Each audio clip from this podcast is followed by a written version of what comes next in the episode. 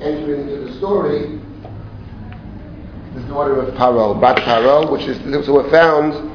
This is the fifth, um, the fifth pasuk of chapter two in this translation, page one fourteen. What did you want to say? This story is unlike any story in Voices.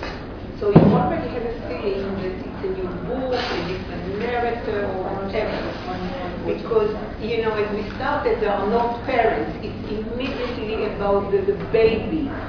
And it's unlike any, if you think about the pattern of, of parallel stories in Voices, well, it's always rooted in, in the father, אלה תולדות יעקב, and then Yosef is just the son of, the son of Yaakov, and Yaakov is You just mean the the son. parents The are not one- named? Like, There are parents, but they're not named. They're not, yeah, but they're not figures in the story. not figures yet. Well, the mother, sister is, a, is the mother and sister are figures. The father is missing. But you know, the fact that it's a different constellation, but I don't think that means it's a different story. I think that the stories are connected, as we'll see. I think they're actually deeply connected. Oh. And uh, I would argue that, yes, of course, it's a different book, it's a different situation, but that the story is recalling stories of Breshit, not just the creation story, not just Noah, not just Hagar, but as we'll see, I think it actually plays off, it's, it assumes those stories. I think it's assuming them, but obviously it takes it in a somewhat different direction. And we'll see. Let's we'll see how it plays out. It's very, very interesting. We'll see. Now we have this business of Bat Paro. This is the fifth post. Vateret Bat Paro. I mean, the, the subject of, of the class is Moshe. So the, all this, at the end of the day, is to cast a light upon who is this Moshe, and then what is his mission and how does he fulfill it. Vaterid bat Paro, chapter five, it's page 111, chapter 2, verse number 5. Vaterid bat Paro, Chotz Hayar, V'narotel Chotz al Hayar, Vateret ateva b'toch hasuv, v'tishlachet amata vatikachel. This actually is an interesting verse for the following week. First of all, we have this Bat Paro. Doesn't have a name. She's Pharaoh's daughter. The, in the first chapter, ended with Paro's decree: all the boys shall be thrown into the into the Or. And now we have Pharaoh's own daughter, who will be at the center of the story. In fact, she will be the one to save this child. Uh, in the first chapter, it was the midwives who were not carrying out Paro, who defied Paro. In the second, in the second story, we have the first set of women. We have a mother and a sister. They present in the beginning, and now we have surprisingly Paro's own daughter. Ironically, Paro's daughter. And here we, in this verse, we have um, we have the uh, two verbs that we uh, encounter in Sefer Breshit in a very important way. One verb is to see, and the other verb is to take. Seeing and taking, of course, in the Torah, in the Genesis story, is the first crime. Woman saw the fruit and she took it. The Bnei Elohim see the daughters of the human and they take them. Pharaoh, the Egyptians see Sarah and they take her. And those three stories, the other word that appears is the word Tov. They see what is Tov and they take it. So right away in the beginning of chapter 2, we have all three words. We have the surprising statement in the beginning of chapter 2 that when Moshe was born, that her, his mother saw Ki Tovu, that he's Tov, which is very strange to say, because every child is Tov. And now we have the seeing and the taking. The seeing and the taking is very interesting. It is parallel to Breshit, but of course with the opposite result. In other words, the seeing and the taking in the first story is the seeing and taking and the violation of an explicit command given by the authority, which in the case of the Garden of Eden is God, Shem Elohim. So the defying of that command is the first sin, the disobedience. Here, what the Chumash does, it plays with exactly the same constellation. Something is tov, it is seen, and is taken. But of course, the, it's exactly the opposite, because here, yes, it's the same in the sense that Pharaoh's daughter is in fact defying her father's command. But of course, the difference between the two stories is that in the first instance, it's God who gives the command, who presumably his commands are just and fair and are, uh, are, are correct. In the case of Paro, they are unjust and unfair, for any number of reasons, including the fact that the very people he's trying to kill are the ones that actually helped save Egypt. So, apart from that, it is. So we have a situation where, yes, she is Paro's daughter, on one hand, but she is def- defying Paro. And I would add something else over here that in the first story of the, the, the breaking of the command, the disobedience, the term the Torah uses in, in, in describing what Adam, what Adam and Chava did, right? The term that appears very importantly is God's concern and the reason for the banishment from Eden, the reason for the exile, stated in, towards the end of the Gan Eden story, God says that the human being has become like one of us to know good and evil. V'ata pen yishlach yado. God's concern is pen yishlach yado, to stretch out your hand, which in that context, shlichut yad in biblical Hebrew means to harm or to take. It means something inappropriate. L'shloach yad, it's also a term that appears in Megillat Esther many times. Shalach yado by Yudim, right? And then, of course, at the end of the Megillah, Uvabiza lo shalchu et yadam, concerning the spoils they did not take, did not appropriate the spoils. Ushloach yad. Here, it's interesting that the Chumash is very, she's walking, it says, not al sfat hayar, but al yad hayar. She works al yad hayar, and what does she do? Batishlach et amata, batikacheha, she sent her, uh, her servant, right? But it's interesting that the word amma can mean a servant, but it also actually, the, the word amma is actually, in, is, is, the measurement. It's something, it's, a kind of defined measurement. So over here, the point is, either way, she's sending someone who is representing her, a shaliach, one might say.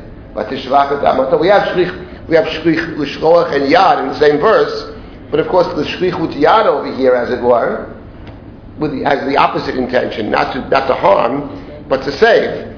So we have over here, in other words, the book of Shemot is using the Genesis language, but to describe Bat Paro as a defiant, but to describe her in the sense not as a, she's Egyptian, she's Pharaoh's daughter, on one hand. On the other hand, she's the woman who defies her father's command, and I, of course the irony is that Pharaoh seemed not so concerned about killing the women or the girls, quite the opposite, but now it's his own daughter, together with the two other women in the story, who will bring about the possibility of redemption by saving Moshe. So this pasuk, of course, yes, of course, it's different than Breshit, but it's choosing all the language to her, not just the words, but the very themes themselves. And now we, now the next verse is interesting in this respect.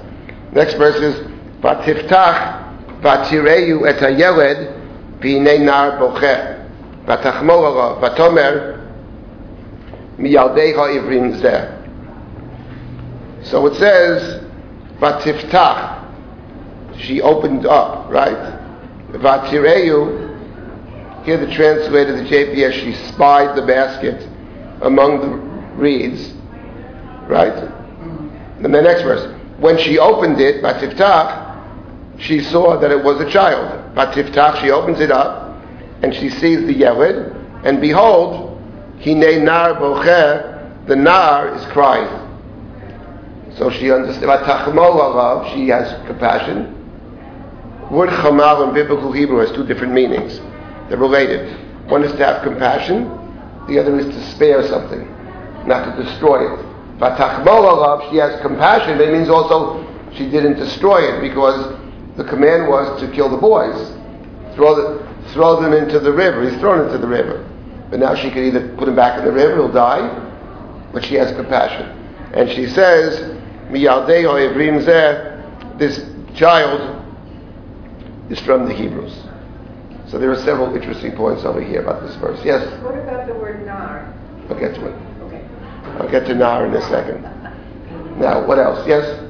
So um, it just reminds me when she sends her servant to get Moshe, it just reminds me of when Abraham sends his servant that to, to find a wife for his daughter, that someone else has to fill in this role. I don't know what any relationship there is. It just reminds me of that idea. Well, I don't know. She's a princess over here, so maybe she she was walking with her entourage. That that that that doesn't surprise me. There's something else about the several things here. There are echoes. That's how the text works. There are many echoes. The primary Yishmael we'll get to, but the, before you get to Yishmael, Yishmael is certainly an echo here, a very strong one. There's actually another echo here, though. The main point of it, there are two main echoes in the story, probably more, but the two main ones are, first of all, the creation narrative. The story begins with she saw Kitov. It was taken straight from the beginning of the Chumash. Rashi said it. The house was filled with light. Kitov. That's, and then, not just the story of, of creation, chapter 1, but the recreation, story of Noah. He is put inside an ark. He's put inside a teva. Put in the teva. It's connect, second but related. They're creation narratives. Now, in this respect, there's something else very interesting about the story of Noah. I would say three things that are interesting. First of all, coming to this verse, in terms of the language, lishloach or lishaleach appears in the Noah story because when Noah's inside the ark and he wants to emerge from the ark, the way he does is he sends birds, two different birds. First of all, and that's the verb over there to send. First of all, right, he is sending, he doesn't do it himself. He sends something else, right? He sends something into the waters, one might say, right? Because the world was to discover. We don't know if the water is there or not there. So the first thing Noah sends, read this what, last week? The first thing Noah sends is, let's find it. Um, this is found in chapter chapter 8, page 14. First it says. It's chapter 8, verse number, verse number 7. First he sends the raven to see if the water is there or not. Has the water diminished, kalu hamayim, or not? That's the first Vayishalach, right? And the raven goes back and forth. He doesn't get a good answer from the raven. Next verse, Vayishalach et Yonah. Then he sends the Yonah. Vayishalach. The Yonah has no place to rest.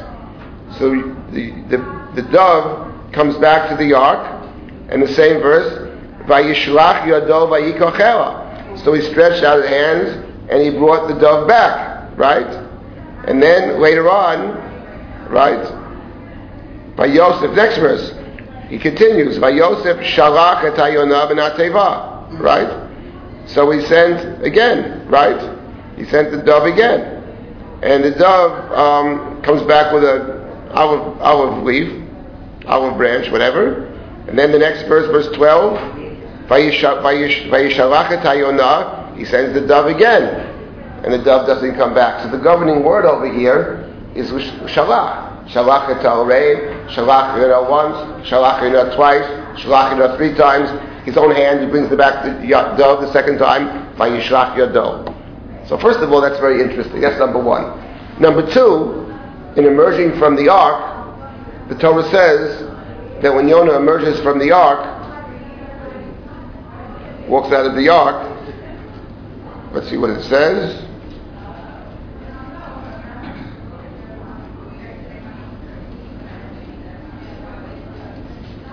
Where's this verse? One second.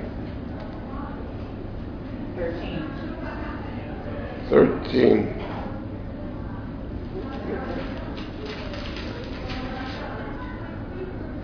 Now, I misremembered myself. I thought, no, it, it talks about in the verse number 13, it says that Yonah removed the covering of the ark and he saw that the earth was. I misremembered. I thought, I didn't check it. I thought that it actually mentions him opening the ark, but I guess I could be wrong about that. Well, Wait, wait, wait.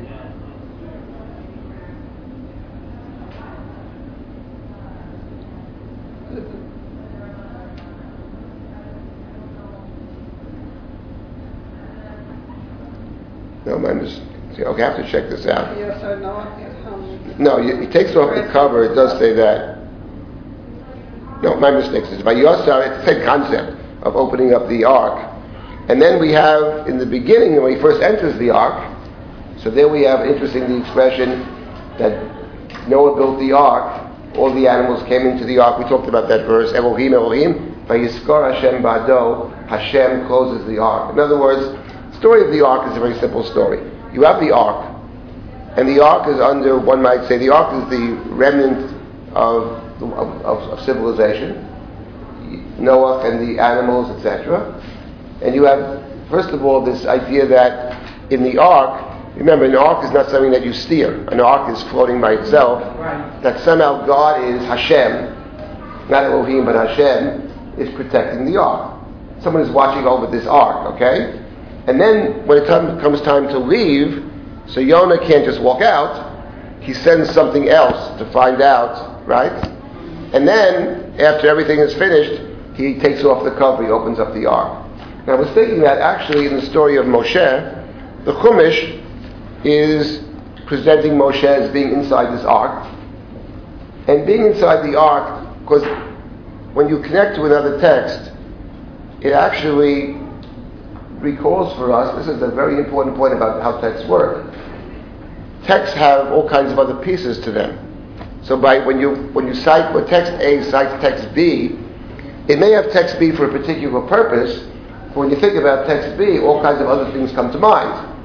And what comes to mind in the story of Noah is that here you have this little ark floating on the waters, not in control of no, but everything else is destroyed. In other words, the idea, the Torah says, "Vayishar ach Noach," only Noach remains. There is nobody else.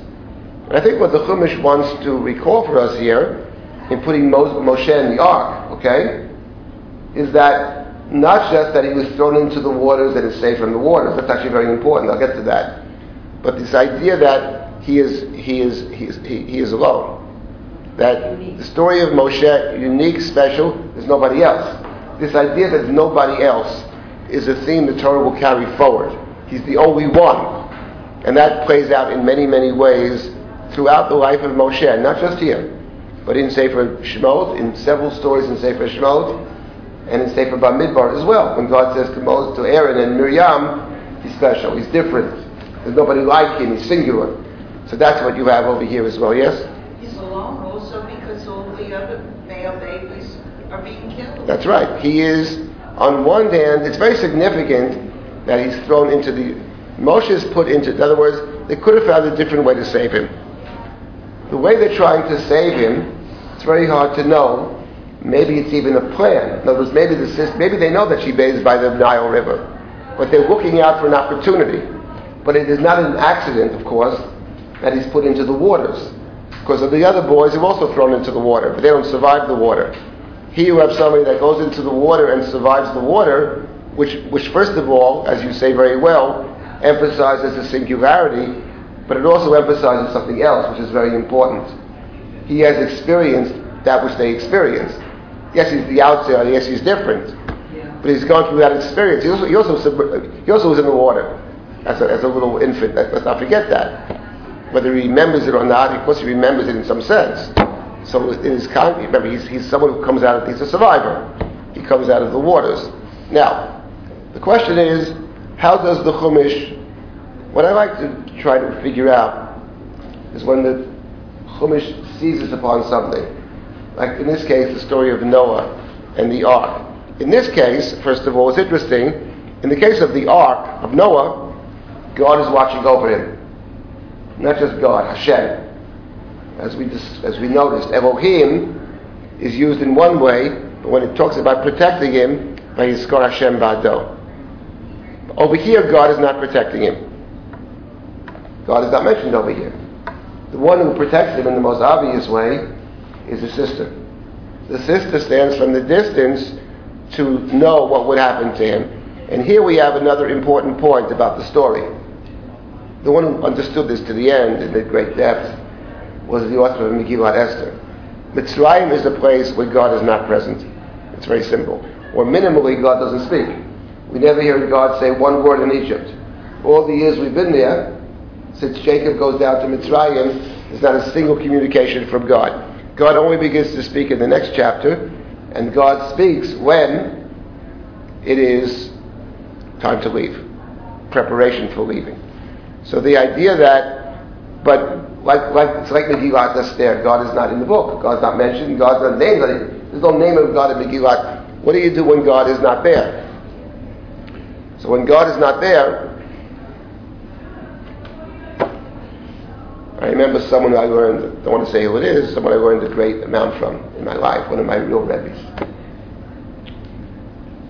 So, somebody, this was a rebbe in doing, in being kind, chesed, awesome person. So somebody once said, a relative said, said to her, you know, I know you're Jew, you're a very observant Jew. Says, I can't observe anything. The truth is, I'm an atheist. So she said to him, let me tell you something. I'm not sure what I believe after the six million. I'm not sure I believe in God either. But here's what I do believe. I, be, I, be, I believe in doing God's work. And that was actually, that stuck with me my whole life. I'm not a theologian. I don't know anything. Not only that, I also don't believe anybody, anybody else knows anything either. So I'm ahead of most of them because I know I know nothing. And they're making all kinds of pronouncements. But I think we're put here to do God's work. That's the point. The point of the story is where's God in all this? We haven't heard a single word of God all these years, 200 years. Not a word. We're being thrown into the river. We're being abused, enslaved, beaten, who knows what else. God says nothing. So what do you do in that situation? So the Chumash says in Sefer Breshit, when Noah was in the ark, God is, God is protecting him. But in the story over here, where is God? We don't know. So the sister steps in. Miriam is the sister, as she's called, to see, to know. So she's the one who does God's work in the story. She's protecting. Now what's interesting is how far the Chumash takes this. The Chumash will take it very far later when the story of Noah resurfaces, the golden calf. But the truth, I was thinking this morning that actually the story of Noah plays out here even further in the following way. This, I think, was an insight this morning I'm very pleased with. I think it's true. The story of Noah is about being in the ark and leaving the ark. He leaves the ark to go back to the world. He goes back to, uh, one might say, to, to recreate the world. The world is being recreated. The book of Genesis is about the creation of, of not of the world, but the creation of this people. The people who are representing God in the world. The people will observe the Shabbat, for example, which is the main mitzvah of this book. The Sabbath in Genesis is Sabbath of the world. Why should Jew, only Jews? God rested on the seventh day from all creation. It's not a Jewish thing. But it becomes a Jewish thing in this book. It's the mitzvah of the Jews that embrace. That's true. Now, when Noah emerges from the ark, okay? So, what does God say to Noah when Noah emerges from the ark? First, God says, Noah, populate the world, go back, fill the world up, etc. And then God said to Noah something else very important. God said to Noah, But I give you a set of commandments. I give you many privileges in the world, but I give you a set of commandments. And the commandments, it's what the rabbinic tradition calls the seven Noahide laws.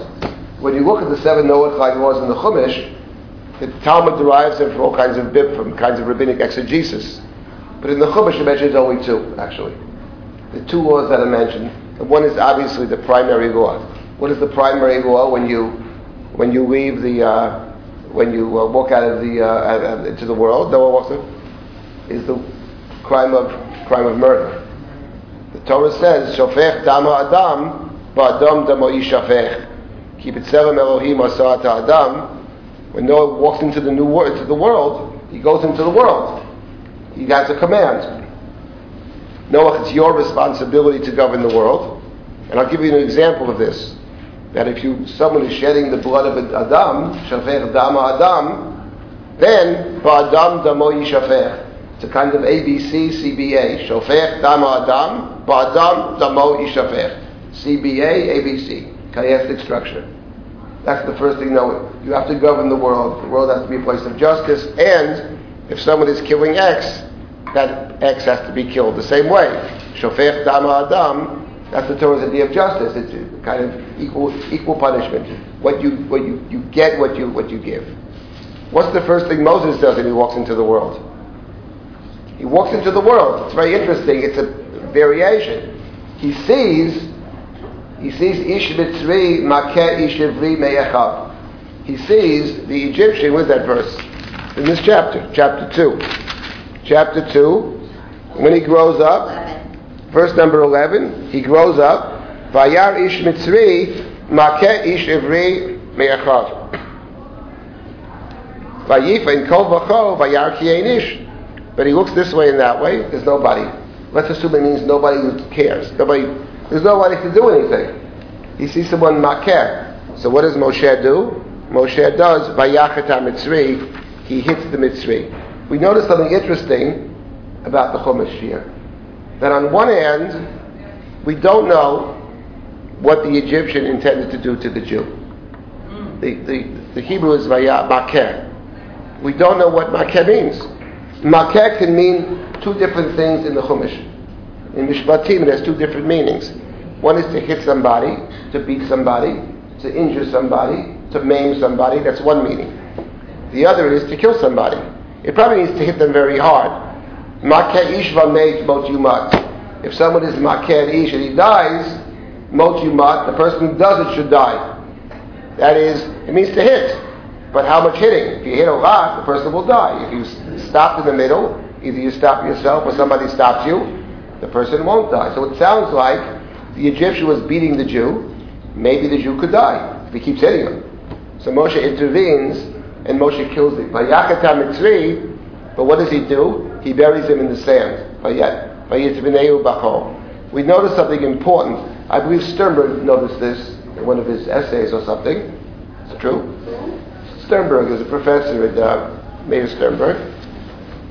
He made an important point that whatever we think, because one might say, objectively speaking, did Moshe do the right thing? Because it says the Egyptian was hitting the Jew, but Moshe kills the Egyptian. Sternberg's point is that the Chumash goes out of its way to justify it because it uses the same verb for both. Shevri. The Chumash actually wants us to see Moshe's action as appropriate because now I was thinking it's exactly the pasuk in the Chumash. Shofech dama adam, ba'adam damo yishafech. It's not just that the Chumash is saying what the punishment is, it's saying it's got to be equal. It's the equality of the two verses are identical. What the person does and what the person gets are the same, and the important point made to Noah is, ba'adam damo yishafech. Says God to Noah after the flood, from here on in, Mr. Noah, you're in charge of the world. I will step in on occasion when, when needed. But the primary responsibility to govern is the human responsibility. And that's what we have in chapter 2. In chapter 2, we have Moshe, as Noah did, we have him stepping in. I would say we have a, a justified homicide. And what's interesting is, and I don't know what to make of this exactly, the Chumash says, Vayachet HaMitzri, and the Chumash adds, Vayitzbeneu Bachol he buried him in the sand. Why does the Chumash mention that he buried him in the sand? Yes? Hiding the body. Hiding the body, but And that's true.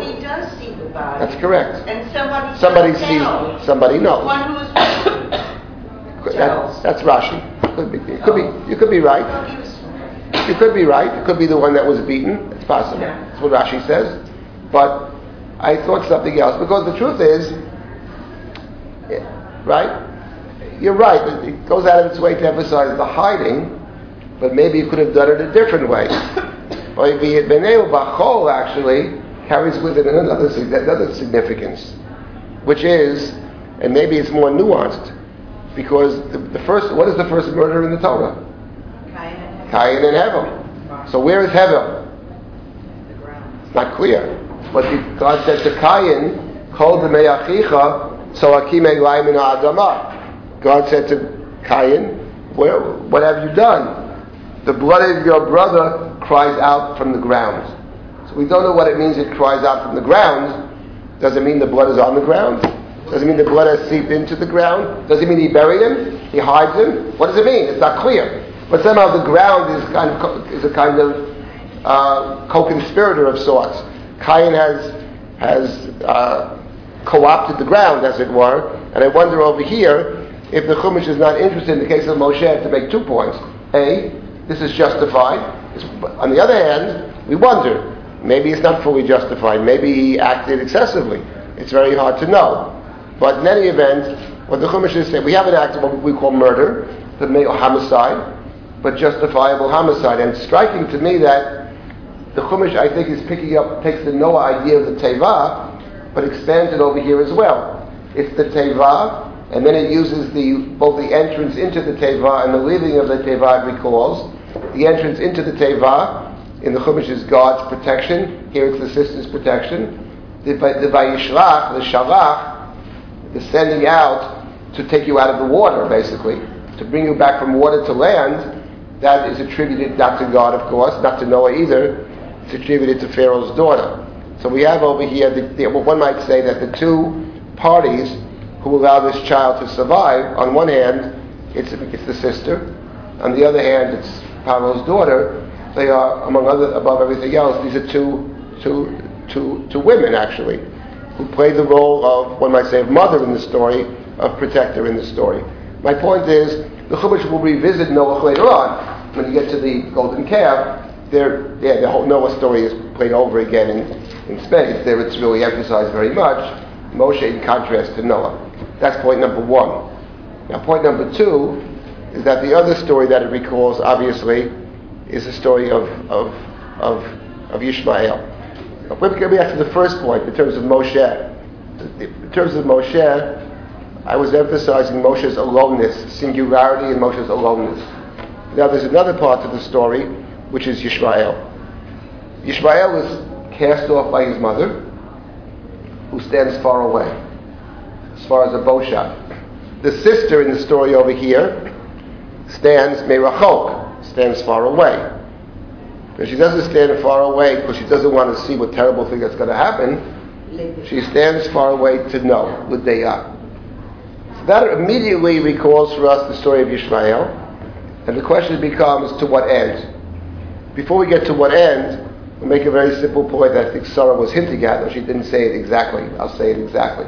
There's something else curious about the story of Yishmael, which is that Yishmael is referred to in the Chumash in two different ways. Sometimes he's a Nar, sometimes he's a Yeled. Look at the Chumash, sometimes he's a Yeled. For example, let's take a look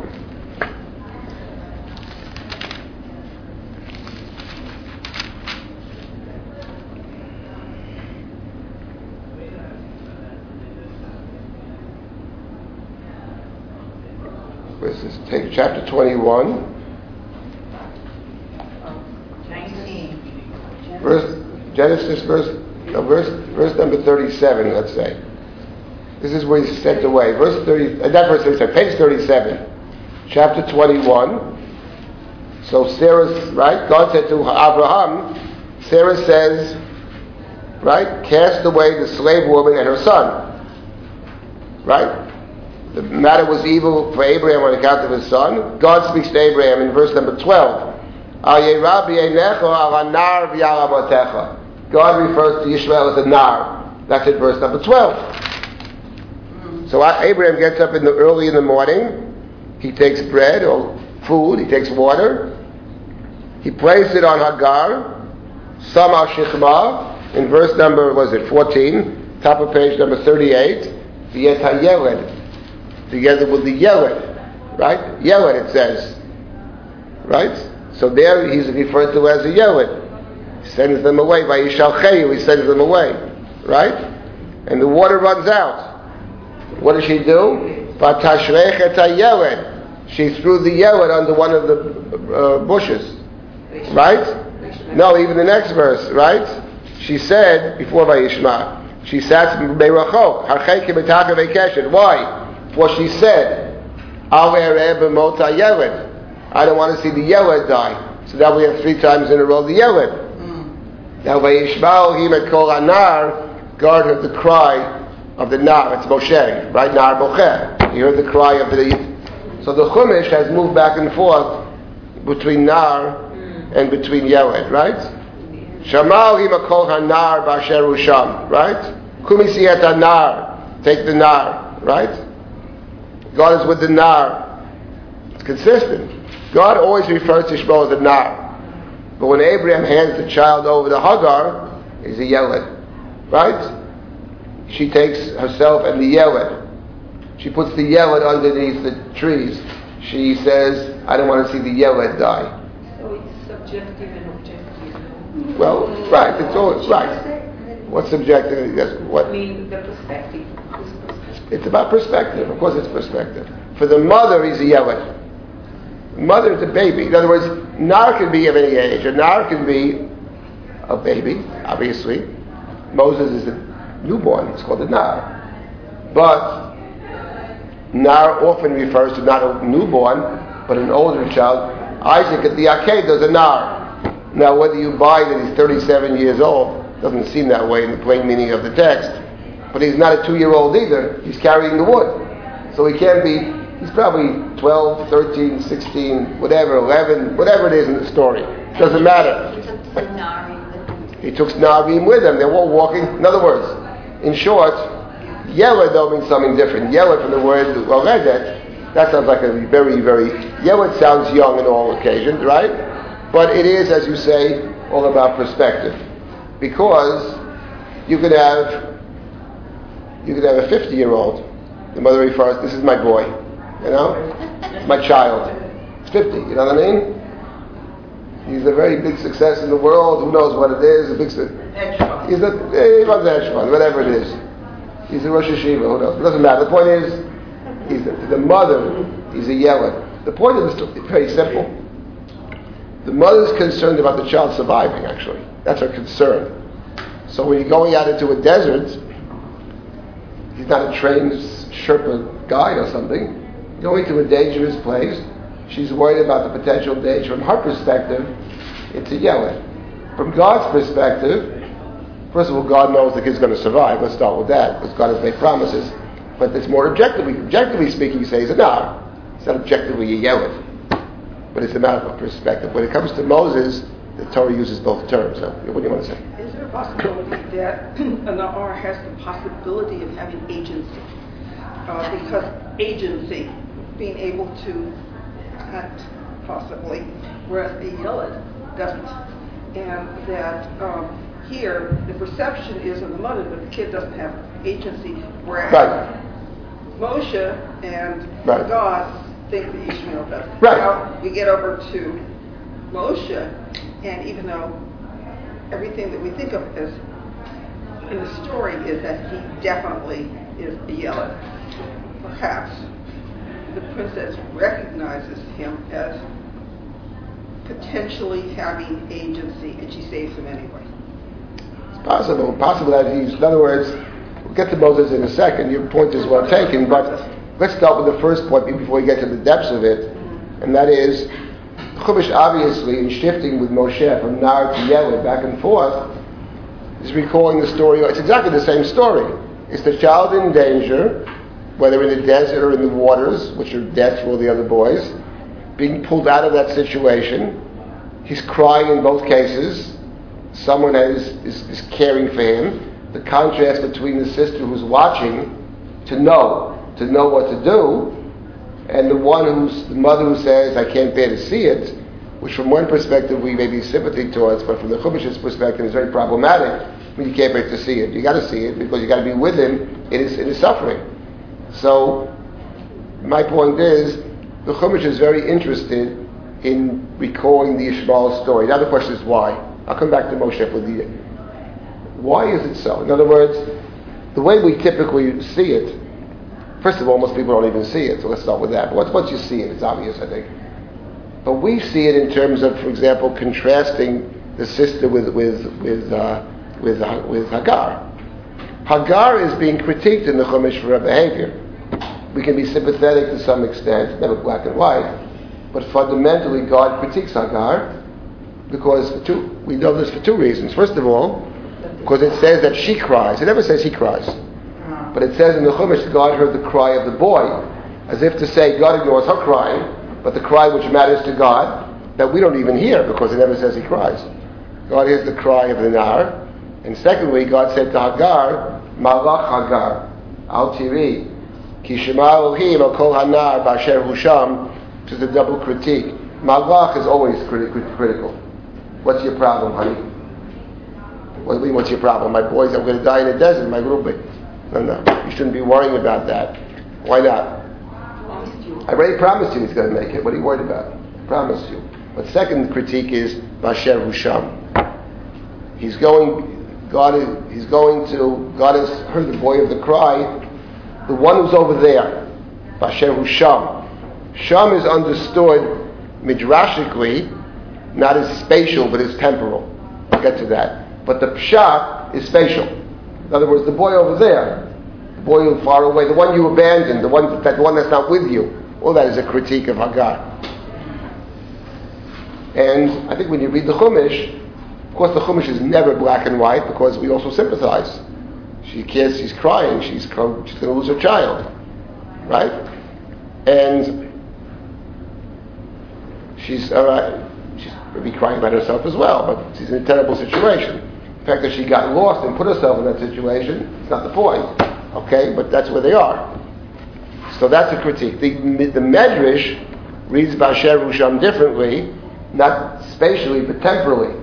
The Medrash says God is going to save, here's the cry of the boy in the place where he's at, which the Medrash takes to mean now. In other words, the place where you, in other words, someone says, where you at, man? Where you at doesn't mean where you at. I'm standing in front of you. Where you at means at this point in your life, where are you? That's what it, what it means in our lingo, in our, and that's what the Medrash understands Basher Husham. Basher Husham says the Medrash, we know what Yishmael may end up being. Medrash, that Medrash doesn't like Yishmael. Okay, he may end up being a bum or this or that, the next thing. But right now he's innocent. Right now he's a child, and, right? Mean, the, the, the, the Medrash wrestles with this issue all the time.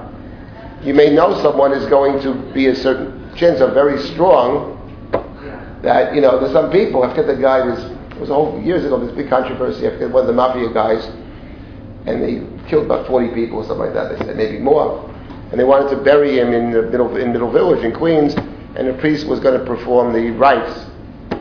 And some people complained against the priest. What do you make a whole funeral for this guy? He was a hitman for the mafia for his whole life. And he said, well, he said it with you know, the church, well, we're, all guilty before God or whatever it was. But I, thinking to myself at the time, there's no doubt that if this character had been eliminated 50 years earlier, the world would be a better place. Who needs him? On the other hand, when he's five years old, what are you going to do? So the Medrash says, Basher Husham, they read it as where he's at. In other words, right now he's a child who's crying, he's done nothing wrong. Okay, he made fun of his brother or whatever, but basically he's innocent. And therefore, says God, I'm going to treat him as an innocent person, I'm going to spare him. But the simple reading of the Chumash is not that way. The simple reading by Sher Husham is not temp- where he's at temporally in time at this point in his life, but the one who's over there. So we have a critique of, of, of, of the mother, and the contrast is to Miriam, who stands from a distance, but not to abandon, but rather to know, means to care for. That's the way we, I usually take it. That's the way I understand it. But if, in fact, there's actually something additional. There's always something additional, you know. There's something additional over here, which is this. I believe the Chumash, when the Chumash presents the story, it presents Moshe first as a kind of Noah figure. That's the aloneness. But then it presents him as a Yishmael figure. And I think presenting Moshe as Yishmael is actually very interesting. Because, who is Yishmael? Yishmael is somebody, The other. well, ends up being the other. It doesn't start off as the other. In the beginning, Isaac is the other. From Abraham's standpoint, Yishmael is his son.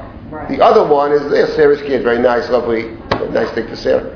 My son is Yishmael. That's obvious in the Chumash. Avodot Beno.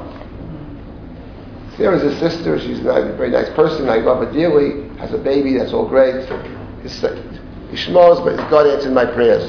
God heard me. I prayed for a child. I prayed, not we. I prayed for a child. God answered me. That's Ishmael. Ishmael is born into a family. His intention was the parents would be Abraham and Sarah. That was the intention. It's Sarah who instigates the whole thing. But that doesn't work out. At the end of that first story, it's obvious that Sarah is out of the picture. It's Abraham and Hagar. At the second story, Abraham sends her away. The primary parent becomes becomes Hagar. Hagar is the one who saves him. Hagar is the one who finds him a wife from the land of Egypt. Yishmael is a person in terms of not where he ends up so much. He ends up with Mitzrayim, basically, in the Chumash. But in, the, in, in his journey, he's somebody who could have two, two different identities. He could be an Egyptian, he could be a Jew. Who is he? That's the question. In a way, he ends up in Mitzrayim. The power of the Chumash is that if he ended up in a place that we don't actually like, okay, that happens. But whose fault is it actually? The point of the Chumash is, of course, it's no one person's fault. Everybody contributes. Abraham contributed. I think he's the primary problem. Sarah contributed. She tortures her. And of course, Hagar contributed. Course, she looked down upon her, her mistress. By the way, it's interesting, looking down upon your mistress. I'm teaching on Sunday morning, also Shemot, teaching later in Sefer Shemot, the laws, Mishpatim. So I had the opportunity in reading Mishpatim, of course, to read a little bit of Sarna's work and others who are comparing the Torah's set of laws in Mishpatim with other, other codes of the ancient Near East. Very interesting, the contrast, the differences. So it struck me that one of the things that stands out, I forget which one it is, that's all kind of, is a lot of attention paid, and the punishments are very severe, generally more severe than the Chumash has, about a mistress who, who disobeys her, her, her, her the, the, the, woman of the house. She makes fun of the woman house. There's all kinds of long stories about it, many rules about this. Story that the Chumash, and maybe in some sense, is playing off that. Because that's what you have. The story of Hagar, of mocking Sarah, who can't have a child, because she has a child right away, of making fun of that, from the Torah standpoint, is a, is a big negative, actually. I'm not saying it's the ultimate crime, but the point is, the reason that Yishmael ends up to be not Sarah's child, Sarah's child is a covenantal child. Yishmael could have been Sarah's child. But it doesn't work because the moment that Hagar becomes pregnant, Vateko, she, she, she treats Sarah lightly. And Sarah, we have to understand, is not just any old person. She's a, a person who's actually suffered. She was taken by Pharaoh, who knows for how long. Torah doesn't say. She doesn't have children. She's taken by Pharaoh. And it's a last resort, and she's the one who elevates the status. This is a very important point. Hagar is a shifcha. In the Chumash, that's going to get to this Sunday. The Chumash has two words for a female slave. One is shifcha. Shifcha is like an Evid. And the Chumash has another word, Amma. Amma is not the same as a shifcha. A shifcha is a plain straight out slave. An Amma is not a straight, straight out slave. It's, it's, a, it's, it's, she's a, maybe even related to the word aim. She's the one, I mean, Hagar is not just a slave. When she marries, when Abraham takes her to have a child, she's no longer just a slave. Take my, she's Sarah's Shifcha. She's Abraham's Amma.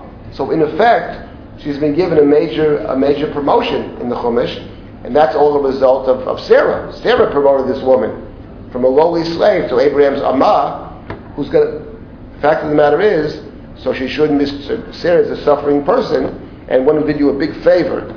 But the moment she gets pregnant, Vateka al Gavirta b'Yainah, from the Chumash's standpoint, it's a big, big blemish on, on Hagar, which of course results in the whole fighting. And then Sarah probably mistreats her, as the Ramban says.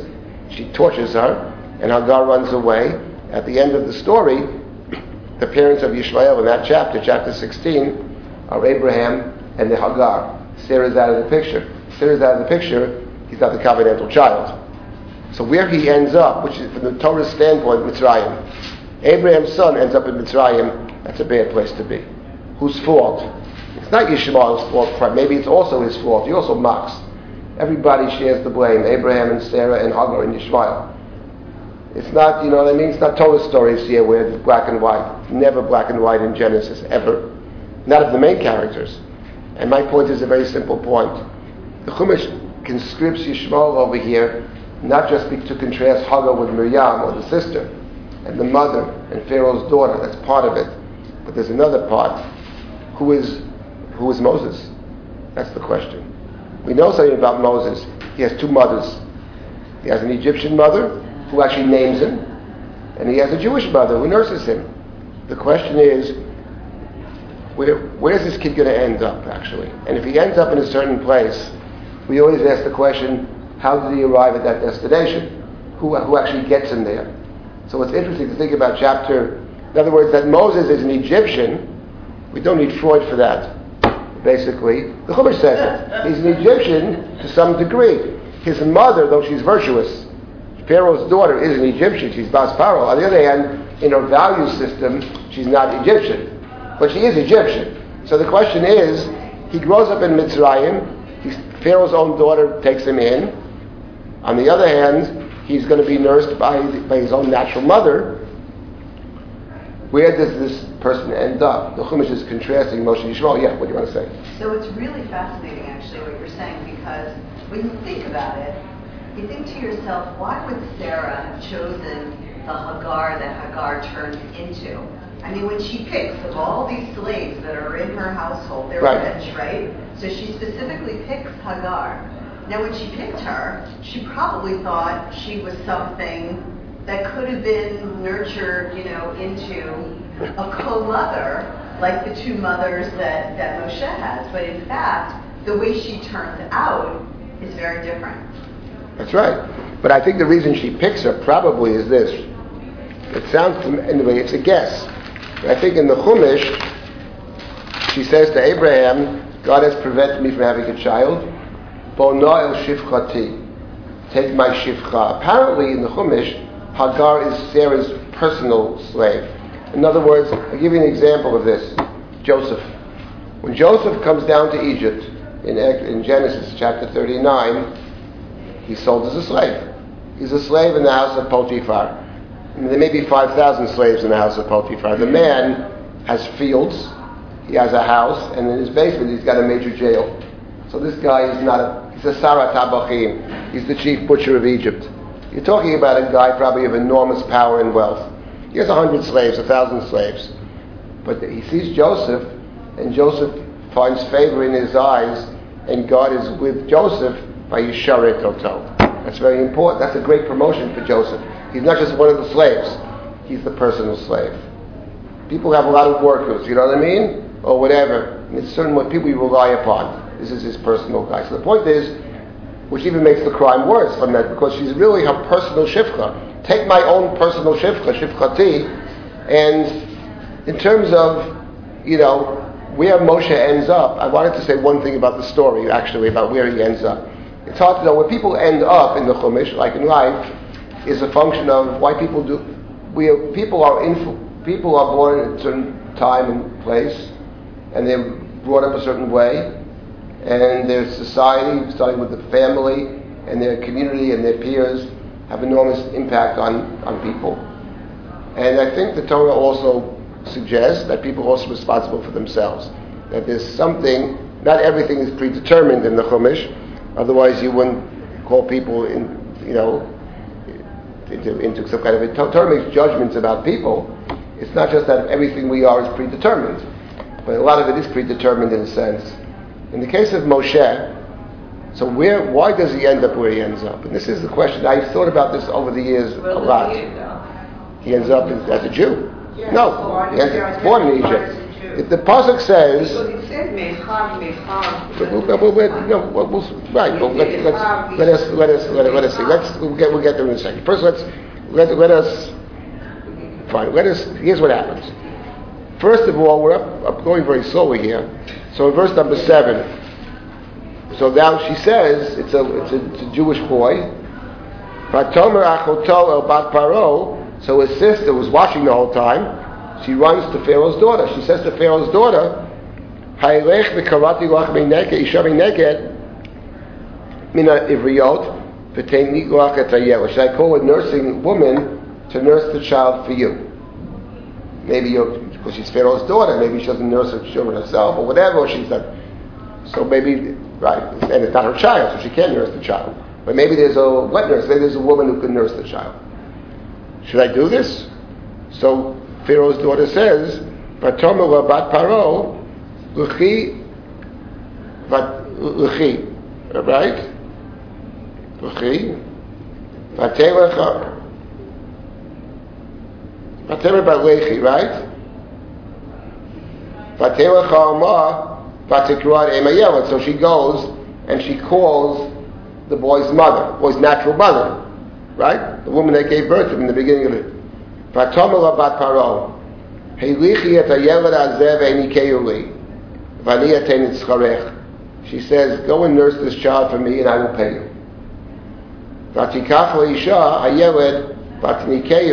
The child, the mother took this child, the Yelid, Vatinikeu, when she nurses the, the child.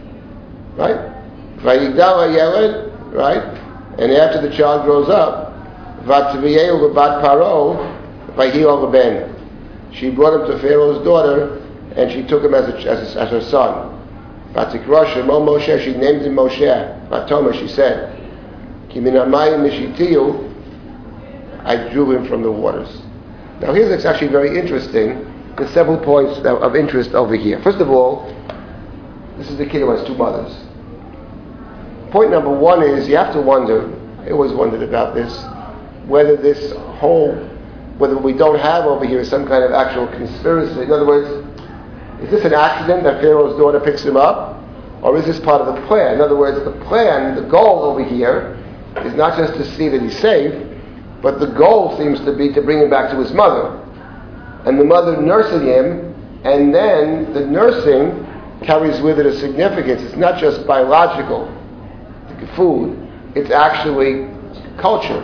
In other words, he grows up, part of the reason he grows up the way he does is because the values are imparted to him by his mother.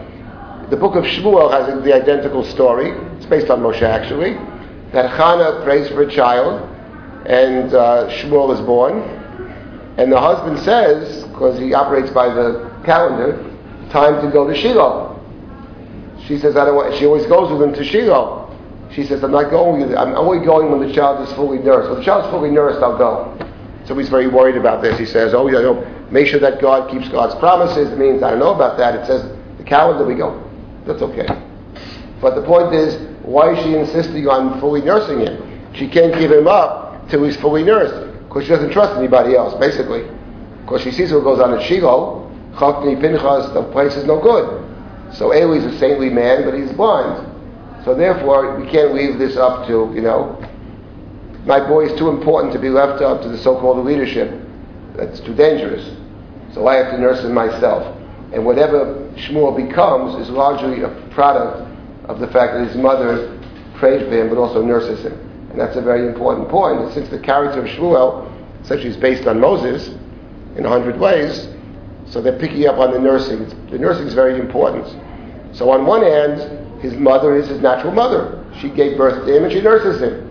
On the other hand, there are two other points. First of all, the Chumash makes the point that it seems completely gratuitous that she brings the mother to Pharaoh's. First of all, she brings the mother to Pharaoh's daughter. So it's a Pharaoh. Go ahead, show me who the person is. And then she says to the mother, nurse the child, and she adds, I will pay you. Now, what's that about? I will pay you. The point of I will pay you is a very important point because what Pharaoh's daughter is saying is, this is my child. You work for me. So it's very interesting. She's nursing this boy. On one hand, that shows that she's a parent. She is she has a real mother. On the other hand, she's acting as agent, so an agency. She acts as agent for Pharaoh's daughter. And even more striking is the next verse, where it says that she brought after he grew up, so she waits till he grows up. She brings him back to Pharaoh's daughter, who took her as a son. And then it, it says, and she gave him the name Moshe, for she said, I have drawn him from the water. So who gives him the name Moshe? It's Pharaoh's daughter. Right? In other words, the mother had the opportunity to name the boy. Actually, has two opportunities. She could have named the boy when he's born, before he's put into the water, and she could have named the boy when, he, when he's brought back to her. How long they nurse in those days is a very good question. The presumption is that longer than today. Two years, three years, whatever it is, it doesn't matter. The point may be even more. The point is, there's plenty of opportunity to name the boy. She doesn't name the boy. And the naming is very important. The naming is an act that a parent does for a child. The name is incredibly significant. So it means that Pharaoh's daughter is a real mother over here. She's really, she saves him, she adopts him, she pays for the nursing, and she takes him into the house, and above all, she names him. So the Chumash leaves us with the question, what's to be with this boy. He has the mother who nurses him, the mother who gives birth. She has Pharaoh's daughter who names, who brings him up, who raises him from this point on. And the next verse is very critical then. The next verse is Vayiba Yamimahem. In those days, Vayigdal Moshe Vayetze Elecha Vayar B'Sivrotam Vayar Ish Makev Ishavi Meyachav so it says straight out, in those days, Moses grew up, he went out to his brothers. He saw their suffering. He saw an Ish Mitzri, Makeh Ish Ivri, Me'echav. The point is this, when you read this verse, let's say you're reading the verse, you never saw it before. Came to pass at that time, in those days, Vayigdal Moshe, Moshe grew up, Vayetzei Elechav, he went out to his brothers. The word Echav, first of all, cannot mean, in terms of the story, literally to his brothers, because it doesn't sound like he has any brothers. He has a sister, doesn't have any brothers. So you wonder, who are these people? It could be Jews, it could be Egyptians. The text, though, disambiguates in two ways. First of all, the next two words of Ayab Sivrotam, he saw their suffering. So what I used to think is this. I used to think that we have over here is a story about somebody who has who could really make a choice. He has two mothers. He could make a choice. It's exactly 50-50. Could be either way. He chooses to be with the ones who suffer. He makes that choice. He has two choices. Who do you side with? The guy who's beating the Jew or the Jew who's being beaten? Moshe decides to be with the one who's suffering. He made that decision. He, in a way, creates his own identity. That's the way I used to read it. I'm not saying it's wrong, but I'm saying there's another factor to take into account over here, which is a very important point. It's not just making your own choice. Of course, this is never actually true that we make our own choices fully. It's the American myth, actually. Yes. So this is the American myth, the self-made man. It's the American myth. But there's something else in the story, which is very important. And here it deviates from Genesis, actually, in this way. That I, there are two mothers in the story. There's Pharaoh's daughter, who pays for the nursing, who cares for him, who brings him up, and who names him. And there's the natural mother, who is, uh, who is, uh, who, no, who nurses him and who and who gives birth. So it's each one. But there is, a, as we say, a katuva shlishia beineim is also a third party. And the third party in this story is the sister. The Torah presents the story in such a way that the sister is very critical. Unlike the book of Genesis, where brothers with siblings usually have problems, whether it's brothers or sisters. Okay, the sisters, Rachel and Leah, don't actually try to kill each other. You know, don't try to kill each other. But there's, there's but there's disagreements, but there's tensions, but there's right, right. But there's a, a battle, there's a struggle, right? Rachel said, Naftuleo in niftalti. I have wrestled and struggled with my sister. Gam yachol to have prevailed. Right? Struggles, battles with my sister. It's difficult. In Genesis, we encounter, in, in, in Exodus, we encounter in the beginning siblings working together. And two prime examples of the sister of Moses and Moses, and the main example is Aaron and Moses. Aaron, your brother, will be happy to see you. They work together. Of course, later on, there are problems, but the fact of the matter is, siblings work together. The sibling in the story over here functions as a kind of mother. She's looking out, she's Hagar, she's watching out. One might say that if we ask ourselves the question, why does he end up where he does? Which is, he goes to his brothers.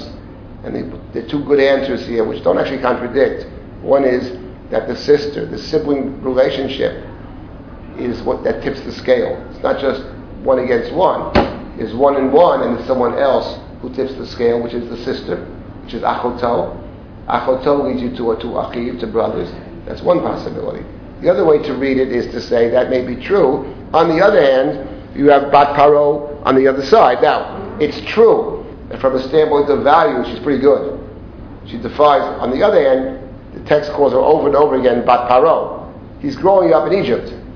So one can say that the Chumash wants to make the suggestion to us that Moshe actually makes a choice. He didn't have to choose this. He's very comfortable living in Pharaoh's house. He could live in Pharaoh's house. Who knows? Not that the text ever directly connects him to Pharaoh. The movies do.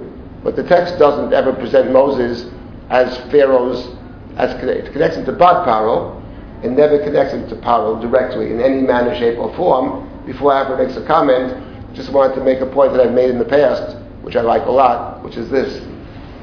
That the contrast to that, in other words, when you read the story of Moshe in the house of Paro, Bat Paro, and the question of identity and the question of living in a place where God doesn't speak and all that, the one who picked up this point, of course, was the author of the book of Shmuel. Sefer Shmuel begins with exactly the story of the birth of Samuel. Samuel's Moses, basically.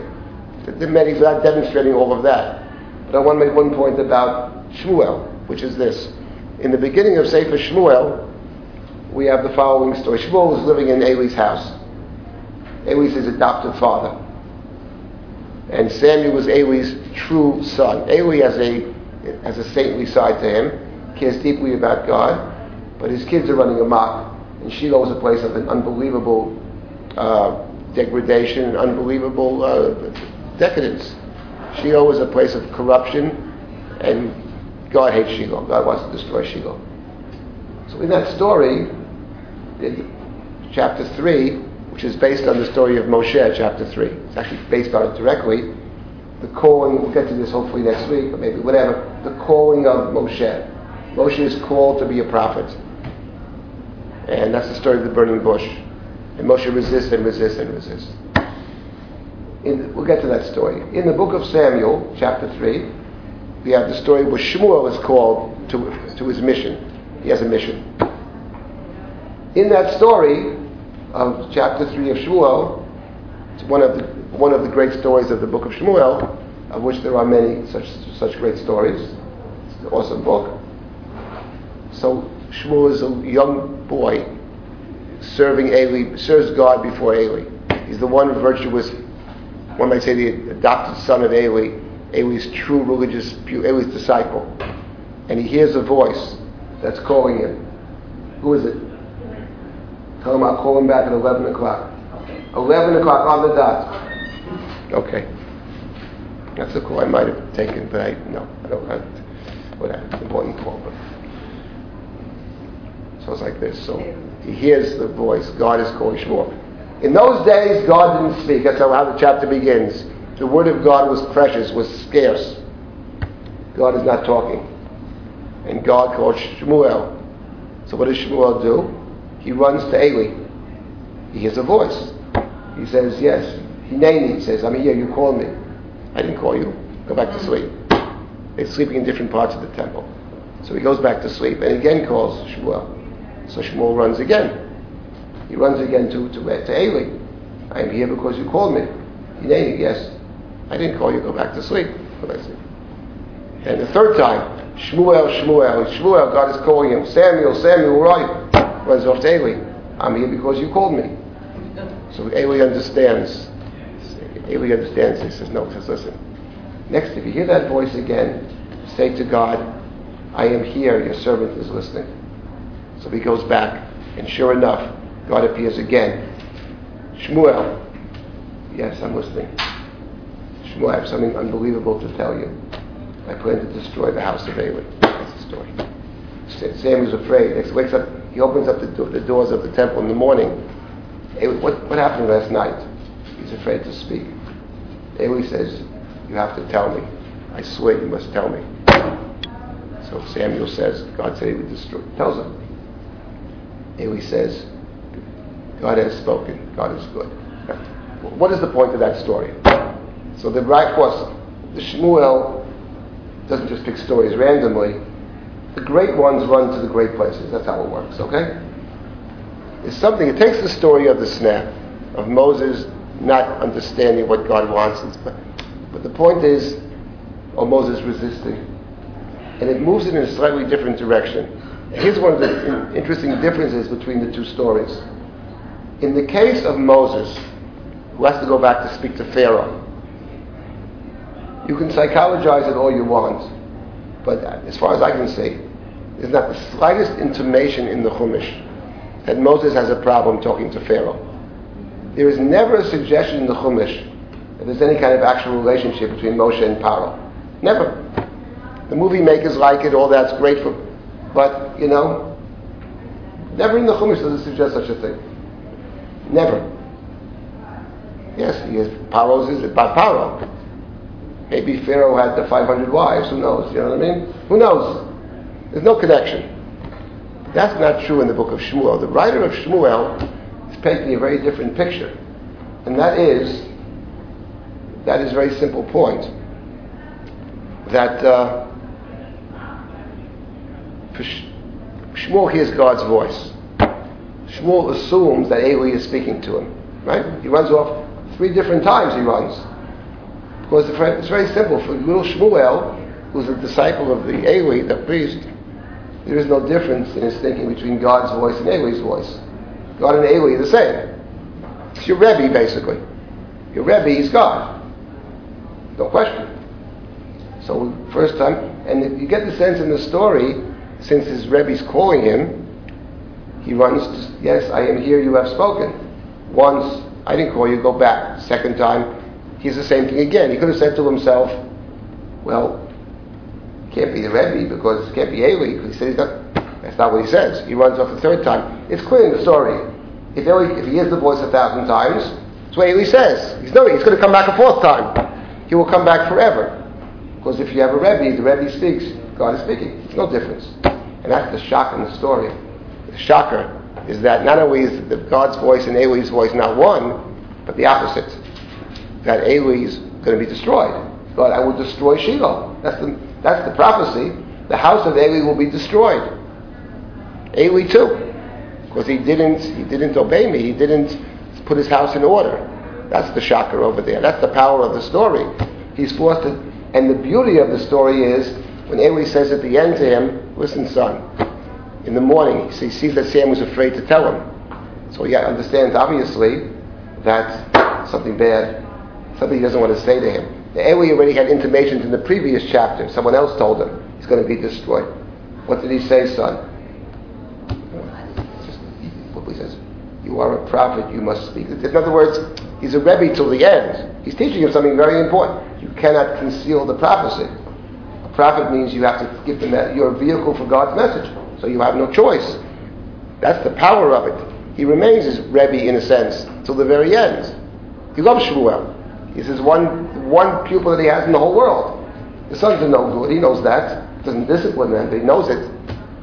So the book of Shmuel takes the story of, of Moshe and the sneh, and it, you know, since it understands that the character of, it builds the character of Shmuel around Moshe in many, many ways. But then come in the distinctions, the differences are very, are very striking. So that you don't have in the story. That, that in Moshe, I don't see it. There's a, some kind of connection to Paro. But in the case of Eli, Eli is the priest. Eli is the moral voice. Eli is a connection to God. That's so powerful. So that's the story. It's about, it's about a Rebbe, basically. The uh, our tradition is filled with stories about Rebbe's. Most famous maybe is Elisha ben Avuya, Rabbi Meir. It's about a Rebbe. You have a Rebbe who's gone to a different place, gone off to a bad place maybe. But for the pupil, still remains a Rebbe. It doesn't make a difference. And there are all kinds of indebtedness to the Rebbe, even when you go to a different place. I had Rebbe's in my I was very fortunate in my life. I had several Rebbe's who taught me a lot. Many of them I'm in a totally different place. Not totally different, but I don't I'm in a different place. Doesn't matter. I still feel very indebted to what they taught me. They move you on a path. That's the point. So that's the book of Shmuel. It, the, the great books don't simply repeat, of course.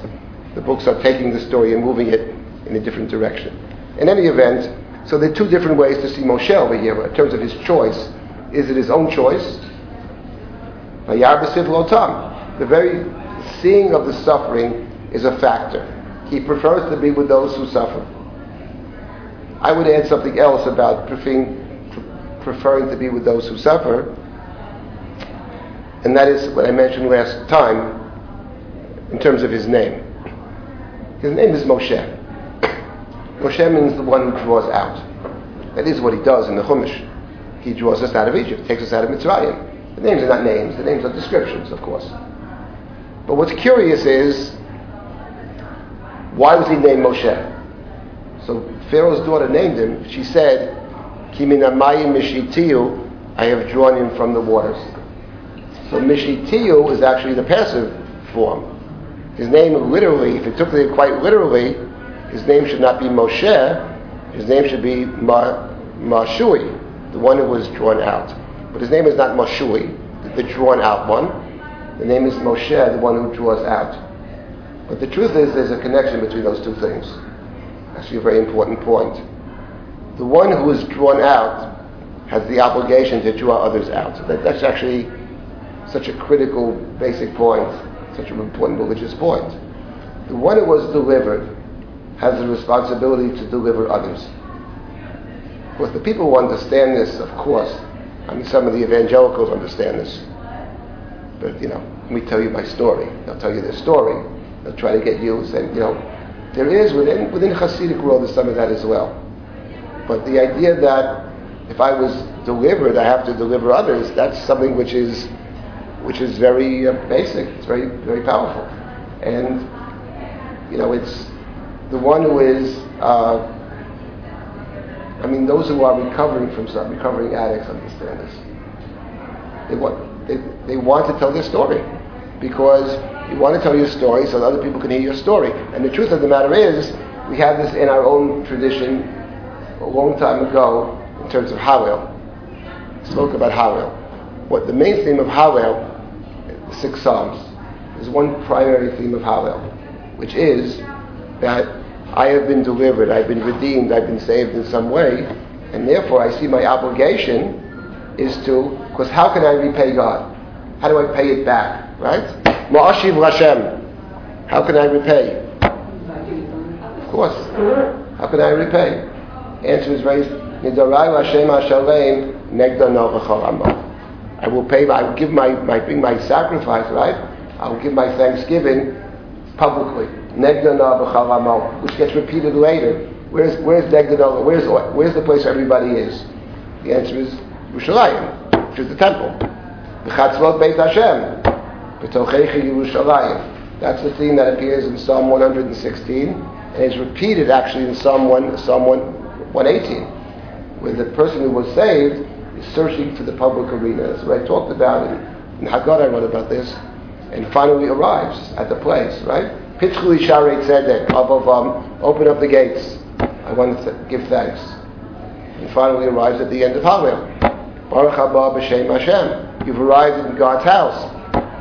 Berachnuchem Beit Hashem. You arrive in the bayit. What does he say? Eli atov yodeka. Okay, if I came in the house, now I can say what I want to say, which is odeka. I, I want to give thanksgiving. So the idea that the one who's delivered sees the obligation to, to, to, to repeat to others, to tell over the story, yes, and to, to tell others, to share with others, so that they can be inspired by the story. That's so basic. And that's the story here of Moshui. The one who was drawn out is required, is obliged to draw out others. That's, that's one of the main points over here. And that's Moshe's life. Now he does resist it, as we'll see, we get there, but at the end of the day, there's one important point about Moshe. He does resist it for a chapter and a half. But here's an important point. The first thing, when God appeared to Moshe at the burning bush, and God said, Moshe, Moshe, Vayomer Hineni. Hineni means, Hine, I am present to do your bidding be fully present. So it may be true that he fights this, that, the next thing. I'm not, he says he named me first. He accepted it before anything else. He accepts it. That's actually a very important point. I have to stop at this point. So we'll continue next week with the um, with the uh, the story.